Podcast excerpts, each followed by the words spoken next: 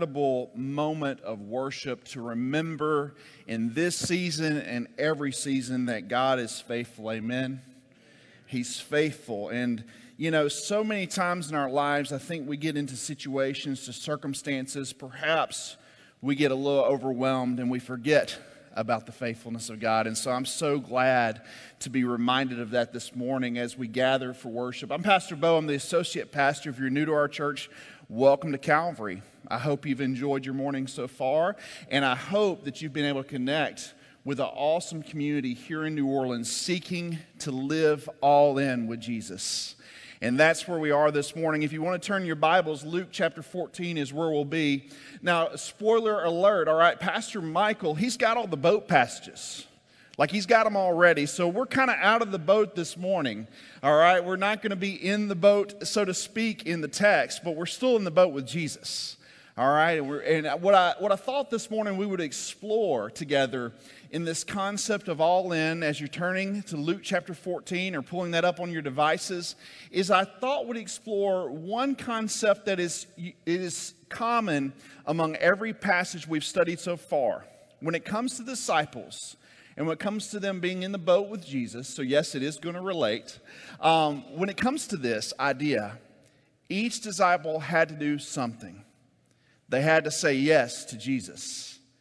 They had to choose to say yes to get in the boat with Jesus. We've talked about this throughout this series, but I, I, thought we'd pause today in the middle of the series and instead of exploring another boat passage, which Pastor will pick back up next week, take a moment to explore what it looks like and what it means to say yes to Jesus. And there's a number of passages we could have studied this morning.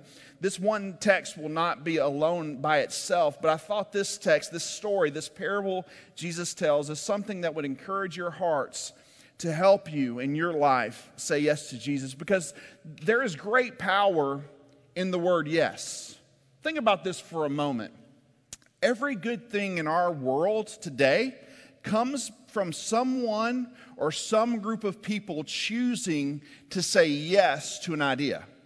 I mean, aren't you grateful this morning, regardless of your political persuasion, that our founding fathers said yes to focus on creating the United States of America?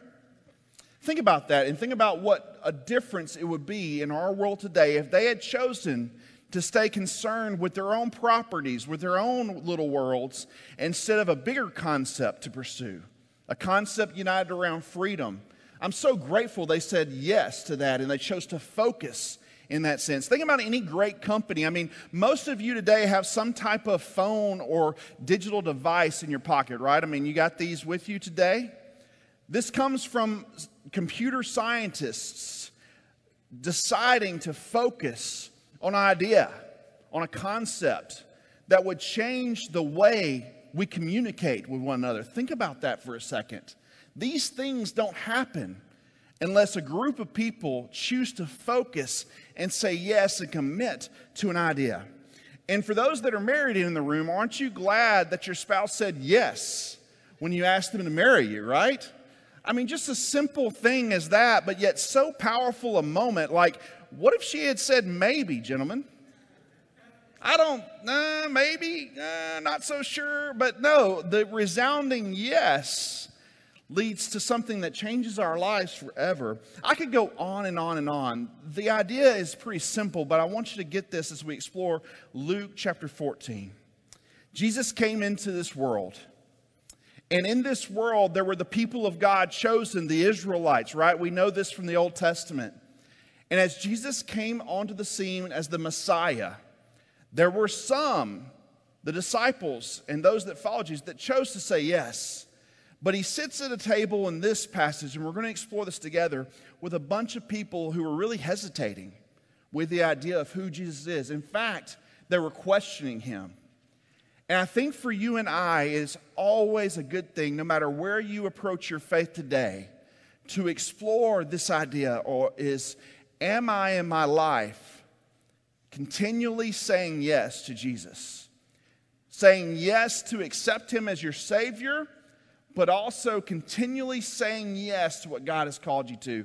And here in Luke chapter 14, he sits around the table with a bunch of religious leaders in Israel and he explores this idea, this concept with them. So let's look together, starting in verse 15. And we'll read together through verse 24 today. I'm going to kind of explore the first, the front and back later, but I want to focus in starting in verse 15. So pick up there with me in verse 15.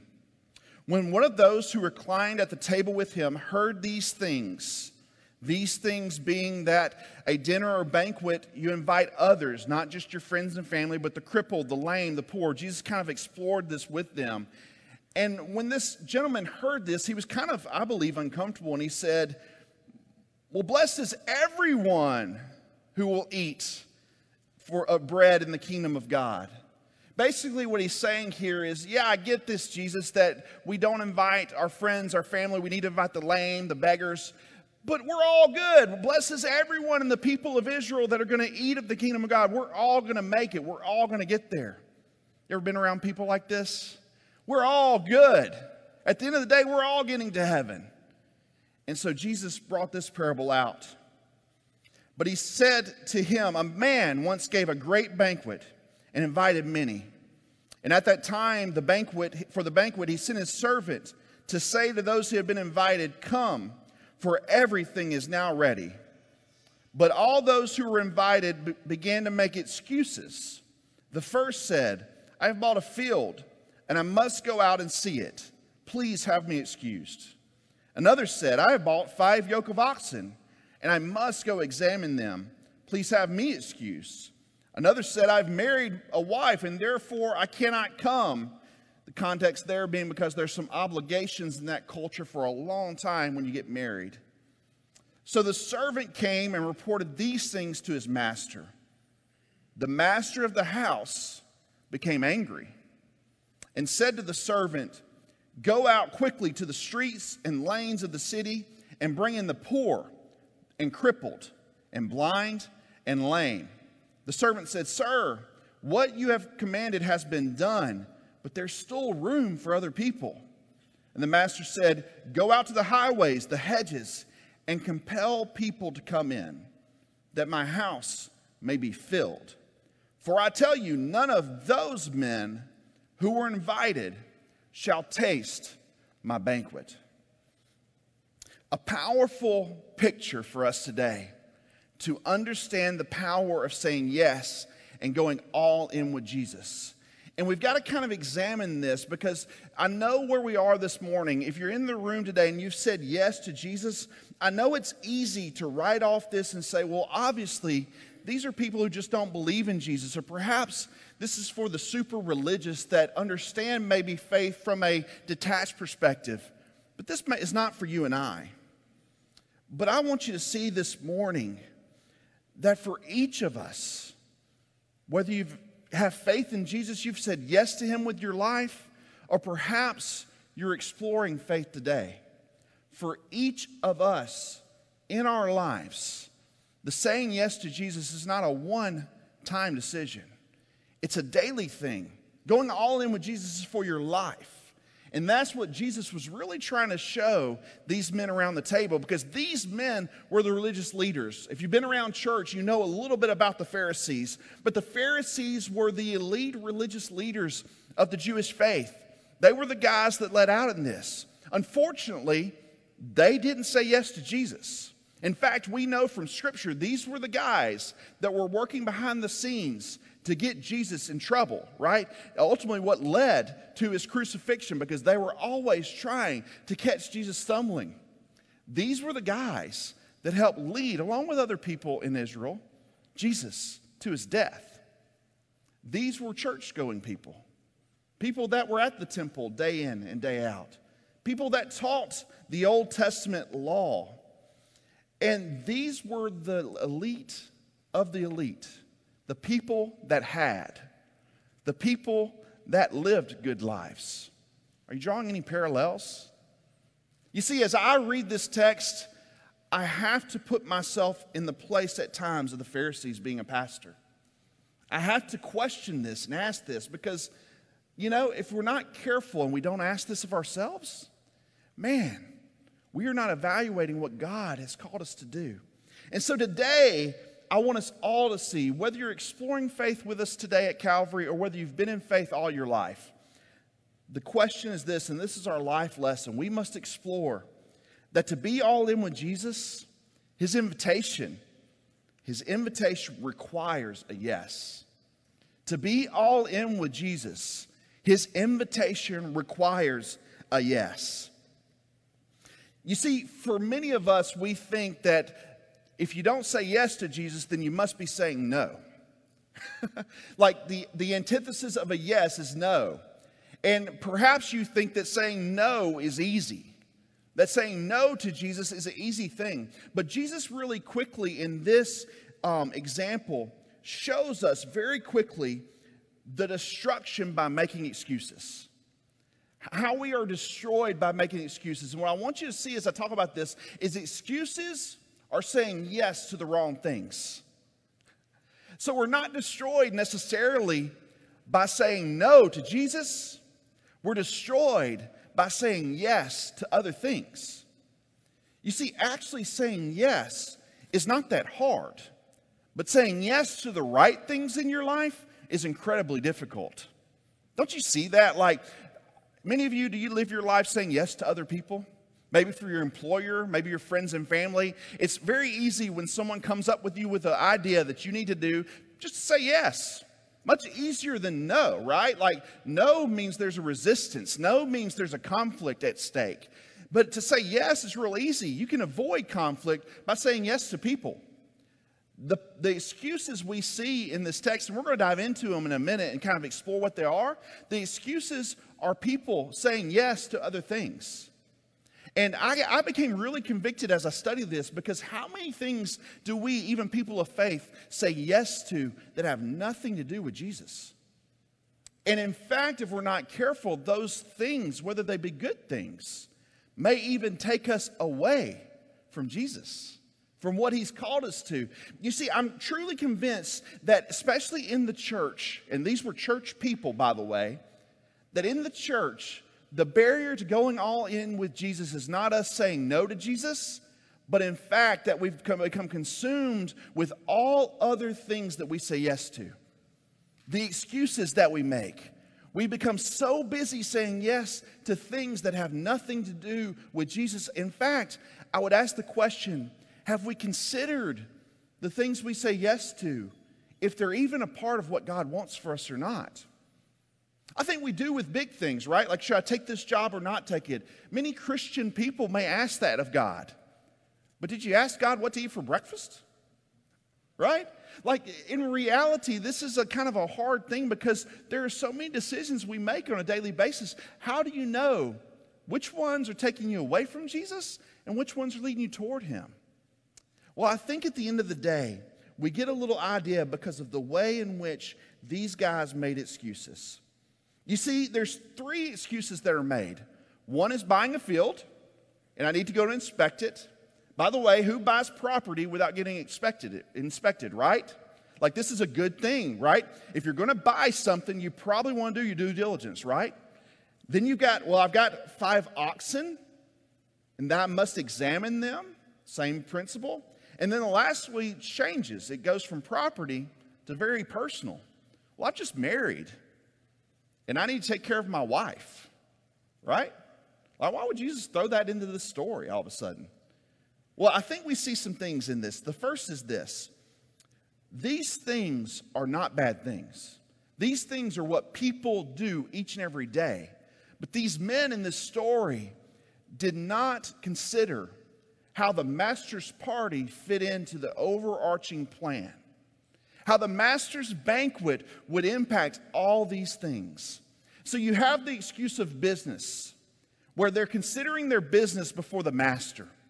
And they are not considering at all the impact missing out on the banquet would have with any part of their business or their lives.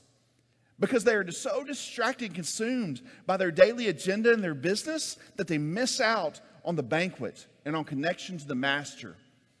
The second thing we see is wealth. These two items in particular were reserved for the wealthy. So for us, buying a five oxen, right? I mean, that's that's got to be even today expensive, but it's not necessarily something you think for the wealthy. We don't typically think of farmers as wealthy people a lot of times. Buying property, I mean, buying property is a significant deal but we don't think of people in America who own property as necessarily wealthy, right?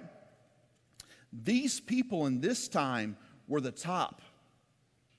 There's a top 10% in this day and age, that's who's doing this. So their wealth, ultimately a tool to be used for good, had distracted them from the master who ultimately owned it all. And then lastly, their family, right? So the Jewish people had a requirement, cultural requirements, to spend time with their bride. Like if you got married, there was significant time spent in that, in that period of time getting used to your new family. It was kind of a, a religious and cultural thing they did. And it was a legitimate reason not to attend a banquet, right? Like it was legitimate. And yet, even in this moment, Jesus shows us that even our families, our relationships, our spouses, if we're not careful, they can, help, they can have us missing out on the banquet God intends for us. You see, I think Jesus at the end of the day wants to show us whether perhaps you've never said yes to Jesus in your life, or maybe you have, but maybe you've become distracted, that very, very good things can lead to excuses that lead us away from being all in with Jesus. And ultimately, these things, if you go to the end, the master became angry, and these people missed out on the banquet. Now, there's a couple of ways to take this, right? And we're going to get into some of this, right? You can take this, obviously, if you've never said yes to Jesus in your life, you're going to miss out on the banquet God has intended for your life. Heaven is what we're talking about there. The afterlife, the, the fruit of all labor, the perfection with God, you will miss out on connection with the Master Himself. But here's the good news of the gospel is not only are we waiting on heaven, but God intends for us to walk through this earth here and now with the master at the banquet. And so for you Christians in the room, also you've got a question is are my excuses distracting me from the banquet God intends for my life each and every day? And you see, for each of us, there will always be a reason not to do something. There will always be too busy a season not to do something. There will always be someone demanding our attention.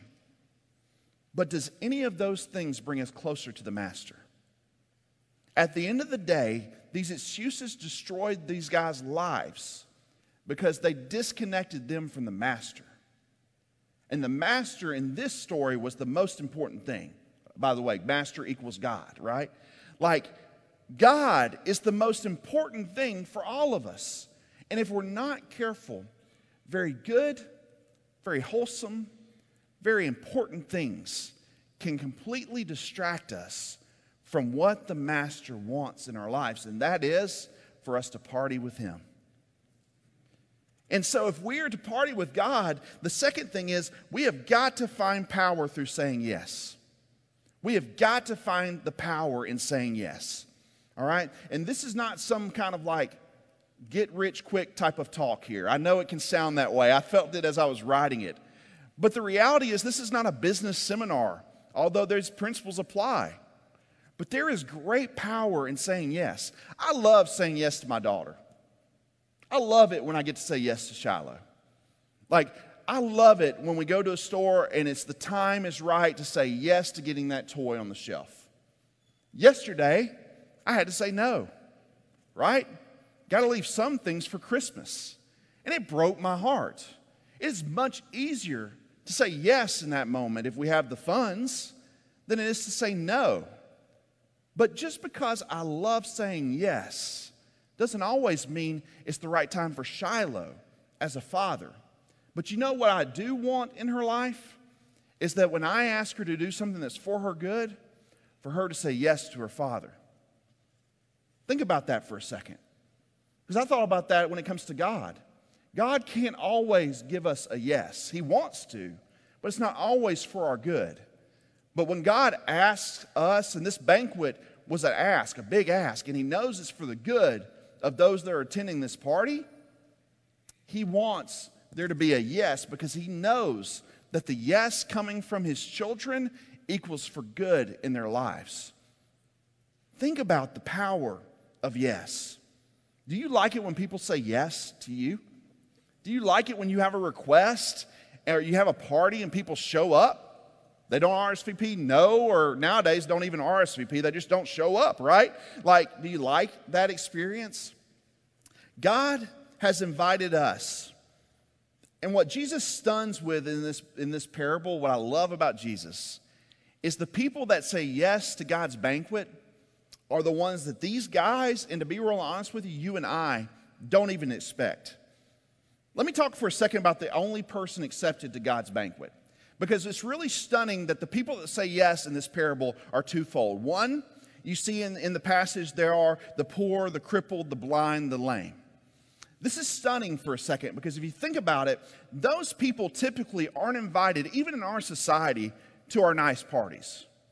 I mean, who of you guys are having a party at your house, and the first thing you think about is to go grab the people on the street corner, right? Like, we just don't do that in society. And, and by the way, I'm going to get here in a second. I'm not telling you to feel guilty today, like if you've had a party lately and you didn't invite somebody on the street corner that you're doing wrong. But it should stun you for a second. That's what Jesus intended is for us to think. Because it's so odd to really think about having a nice party, a shower at your house, and inviting those types of people.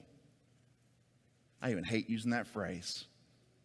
And then the master says, Go out into the countryside, the hillside. Now, we kind of miss out on this context a little bit, but what Jesus is referring to and what the guys in the room knew he was referring to is that's people outside of the people of Israel coming to the master's banquet. People they didn't expect racially, religiously. People that were not supposed to be in the kingdom of God. It was reserved for Israel. They had figured it out. You ever been there? You see, I think if we're all honest in our hearts, as we're in faith more and more, we think faith should look a lot more like you and I, wherever you're coming from today.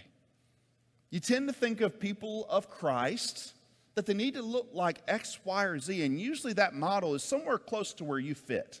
Whatever social status, race, culture you come from, it happens overseas. I've been on mission. It's not unique to us in this context.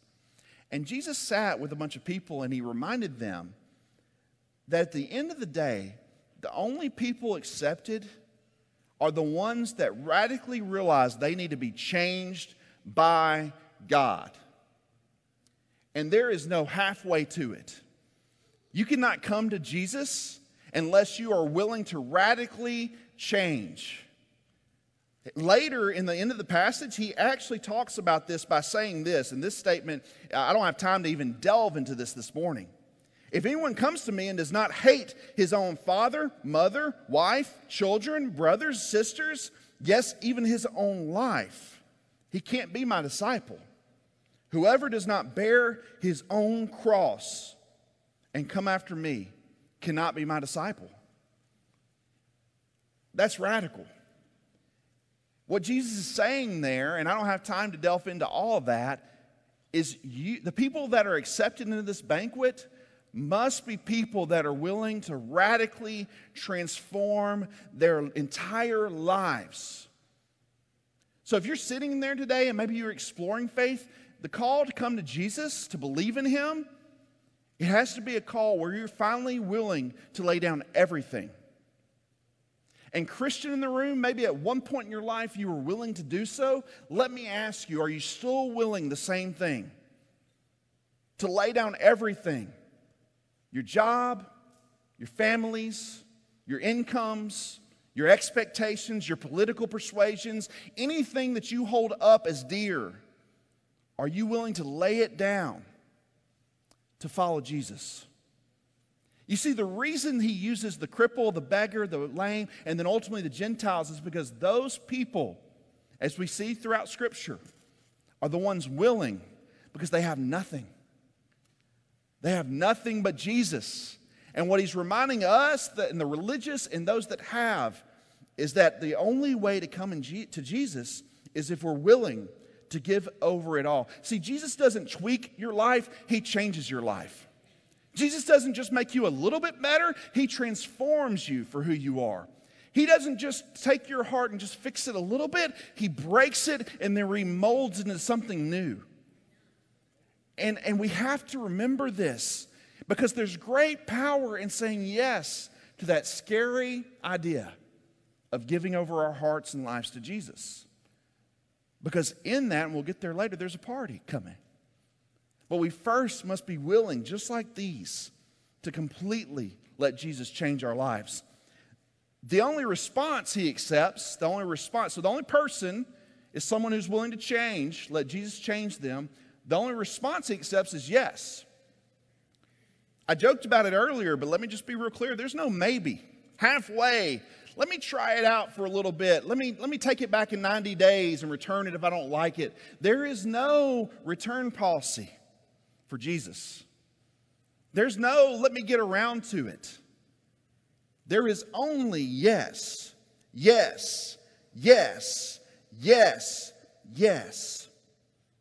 You see, I think the real danger for us, and for me in particular, is that sometimes, whether we would say this or not, we think we can kind of be halfway in on Christianity. That we can show up or maybe not show up to church. That we maybe can do a little bit around God, but not so much. And it's really not based on like attendance here, by the way. Jesus doesn't do that. It's really not based on like, did you go to group this morning or not? Although I'd love for you to go to group. It's really based on how radically in love each and every day are you with Jesus. And a lot of these things are in the unseen areas of our life. So I can kind of tell, especially as a pastor, church attendance, right? We, we hope that church attendance, Bible study, those types of things indicate a transformed life. But I know so many stories of people who went right through church, attending every week, and they had never really said yes to Jesus.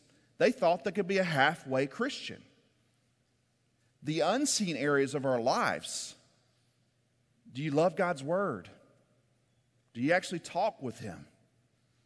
Those moments that are unseen where you can help someone, do you? Where you can be kind, do you? See, it's not some great mission trip, although I'd love for you to go on one or help rebuild somebody's house, although I'd love for us to do that. Those are outward expressions of our faith in Christ. Those are parts of the way we say yes to Jesus, but it really starts from the internal. And, and I have a real honest question that I want you to consider today because I've questioned this in my own life. This last year and a half of a pandemic, have you just put your faith on hold? Because we got disrupted, right? Life got disruptive. And I had to ask that hard question because I know for some of your stories, the answer is no, Pastor. I've walked through something really difficult, and my faith has helped me all along the way. People have helped me become better in this area or that area that was unseen because of Jesus. So yes, I have I've said yes to Jesus throughout the entire year. But I think for some of us the challenge is when things are disrupted that we presumed were us saying yes to Jesus. We miss out on asking the question, God, what do you want from this season? God, in a season where I can't do it like I used to do it, how are you going to use me?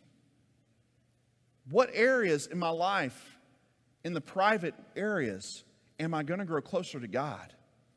And I've really asked that question myself because, to be real honest with you, life as a pastor got different. You guys weren't here all the time, right? Like, like I had presumed, even for my life, that just doing Calvary is normal, man. We were all in with Jesus. And then in a blink of the eye, those things change. And you have to go back to the purity of your faith, the internal love you have for God, how you're going to say yes to Jesus each and every day. And in those things, it leads out into your church life, into your family life, to your business, into where you go, the hobbies you are in. It all flows from there. But how are you saying yes to Jesus in your private world? Because the guest list is for those who have accepted Christ, for those who have said yes to the call. But I also know so many stories of people, like Pastor preached last week, that start out and bloom up, and you think they've said yes to Christ, but then their faith burns out from the scorching sun on the hard soil because ultimately their yes to Jesus was just a bunch of activity, religiosity, it wasn't a true rootedness in faith. Here is the, the beautiful thing about saying yes, and we're going to be done. My last point is the end of this passage, and I just want you to see the joy of saying yes to Jesus. The joy I wrote down in perfect partying because New Orleans loves a party, right? You guys understand this better than some place, uh, most places in all the world. That's what I love about this city. Why I wrote that down is there's two things that he says that are real subtle, but you're going to miss them for all the negativity if you're not careful. Because it's pretty negative to say these guys are missing out, right? Like, I hate the way that passage ends because it's like, man, you can focus on the people that are missing out. And we need to know that. We need to be passionate about people getting the gospel and saying yes to Jesus. I don't want any of you guys to miss out on the party that God's got planned. But here's the good news for those of you who said yes to Jesus God's house is going to be full. It's going to be full. Like, I hope you say yes to Jesus, but regardless of your decision, it's going to be full. And, and some of you introverts right now are going, I don't know about that. I'm not sure I want to be in a full house in heaven, right? Like, I'll be okay. Give me my one room where I got my chair and my book. Y'all go party. I'm going to be over here in the corner, right? Like, I get it. Like, I get it a little bit. I understand. Here's the deal even you introverts in the room, isn't it sweet when you get to spend time with people you love and you're close to? Isn't it grace, great when your house is kind of full with people that you even trust, even for an introvert in the room, there's some life in that. Things that are full bring energy. When I first moved here, and this is a great day to bring this up, uh, when I first moved here, the two things that happened in my life that I love and I will remember the rest of my life is that the Saints won the Super Bowl, right? That was my first year in New Orleans. Love it. It will always be a memory of mine. Um, and then also, and you're going to hate this one, but it's, it's good. We all lost yesterday, all right? Alabama won its first national championship. And both those games uh, were awesome for me in a lot of different ways. Um, I was at the Rose Bowl, and I just remember it being full and the, the emotion, the energy, the experience we got to have. And yes, I get to talk about this a little bit this morning. I joked with the guys in the booth as we started today. We both lost yesterday. It's all good. Like everybody's good. I lost too, so I'm not bragging this morning, right? Like but it was an experience that I'll never forget. You guys know when you go to the Superdome, right? It's an experience. Whatever your team might be, it's an experience. Think about how much more beautiful God's full house is going to be. Think about it for a second. It's going to be beautiful. It's going to be full. It's not going to matter, as Jesus showed us, who, what, when they look like, what they've got and all that that we struggle with in this world, it all fades away at God's banquet. We won't be looking at each other in that way. I wish I could do it now, but the reality is, until I reach home, I'm always going to struggle with looking at people a different way. We all are. We just got to work on it. But in heaven, doesn't matter. Doesn't matter.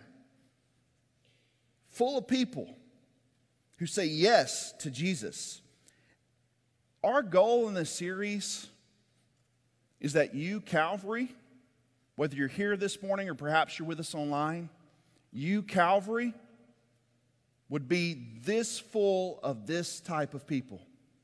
Now, when I say that, I do not mean that this is packed, although I'd love this church to be packed. But if it's packed with the wrong people, which you can do here on earth, that doesn't matter. I want our church to be full of people that are continually saying yes to Jesus. I want my home and my spouse and my daughter to be full of saying yes to Jesus. That is the desire of our hearts, and it starts with us. Because when we're full with this type of people, man, there's no limit to what we can do. There's no limit to what God can do. There's no limit to where He can take us. And here's the good news the last thing. He, ta- he says this here, by the way, in the, in the kind of the threat. None of these men will taste my banquet. The second thing I wrote down is God's banquet is filling. So his house is full, but this banquet we're going to, man, it's filling. Think about it for a second. Those things I just talked about, there's always a need for another championship. I mean, you, you LSU fans are dealing with two years ago, right? How do we get back there? Alabama is always trying to figure that out. The Saints, right? When is it going to come back? We're always, there's never a feeling. You, uh, trust me, as someone who's won some, you never end in sports. It never ends. It's never going to be filling enough for you. It's a temporary fulfillment that doesn't fulfill eternally. If you eat lunch today, you've got to eat supper. And if you don't do that, you're going to eat tomorrow. Your energy today, you woke up feeling like you got some, tomorrow you might not. Like, life is very temporary. The only thing that fills us are the things in which we say yes to Jesus. I wrote down some of these things for a second, like moments on a mission field where I'm talking to a teenager that doesn't have a father or mother about the Heavenly Father who loves them. Like those moments are way bigger than even a championship Rose Bowl game. Moments I've spent with some of you praying, seeing God come through in amazing ways. Moments I've spent and we've spent in this baptistry seeing lives changed. Those moments are better than any high attended Easter Sunday here at Calvary. They just are. They're more filling. So the question for our lives is not how much money are you going to have or how good your business is going to run or how many family members are you going to love today. Like those things are not bad things. Jesus points those things out in this passage. But if we spend our life consumed with those things being the excuse on why we didn't get all in with jesus then you're going to miss out on the filling things of life the things that i believe in heaven will be the things that last with us. Like I'm praying ooh, that when I get there, that some of these kids are there with me.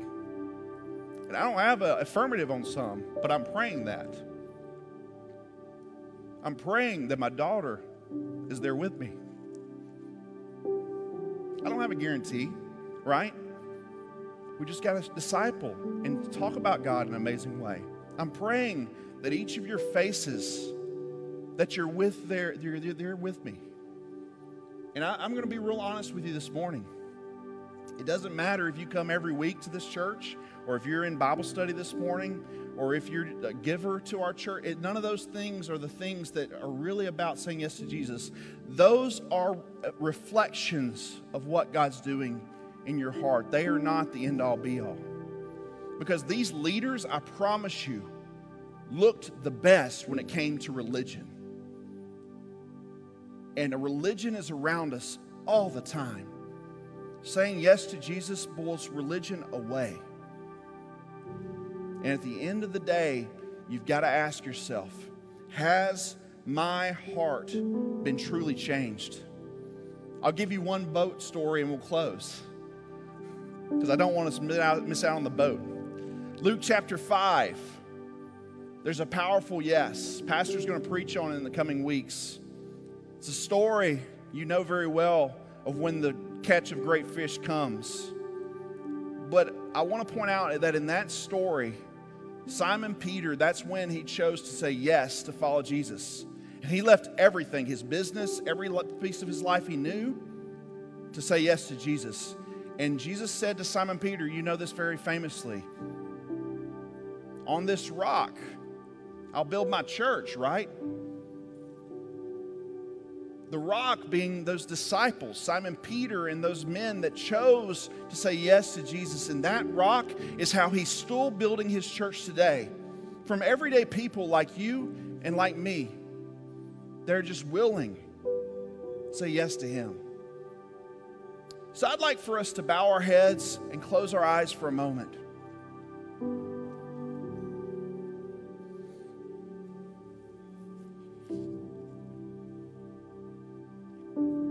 And as you pray, with every head bowed and every eye closed, all distractions put aside for this moment so that you can focus on what God's speaking to your heart. I want you to ask yourself Have I ever truly changed and said yes to Jesus?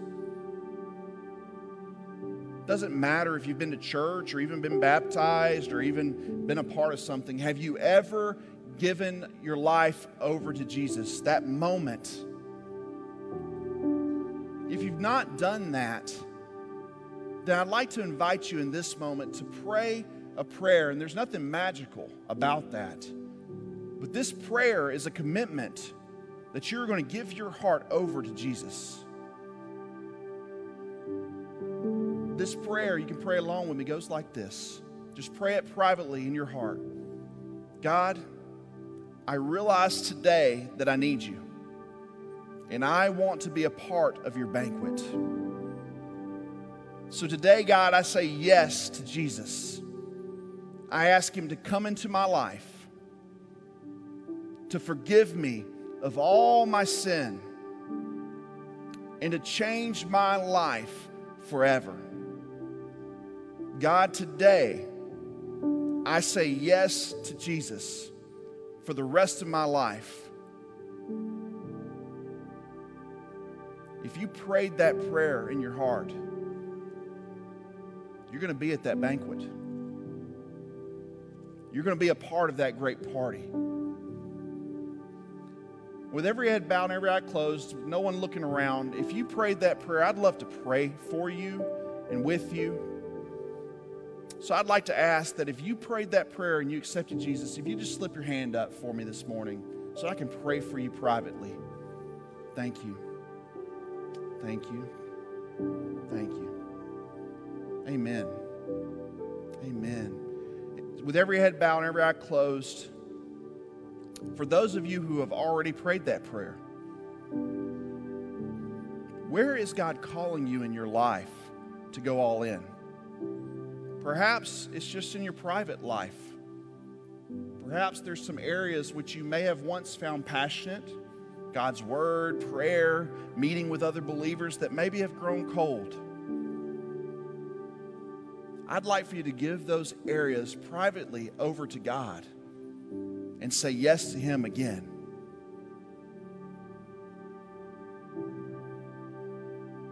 So, with me, if you're praying that, pray this privately.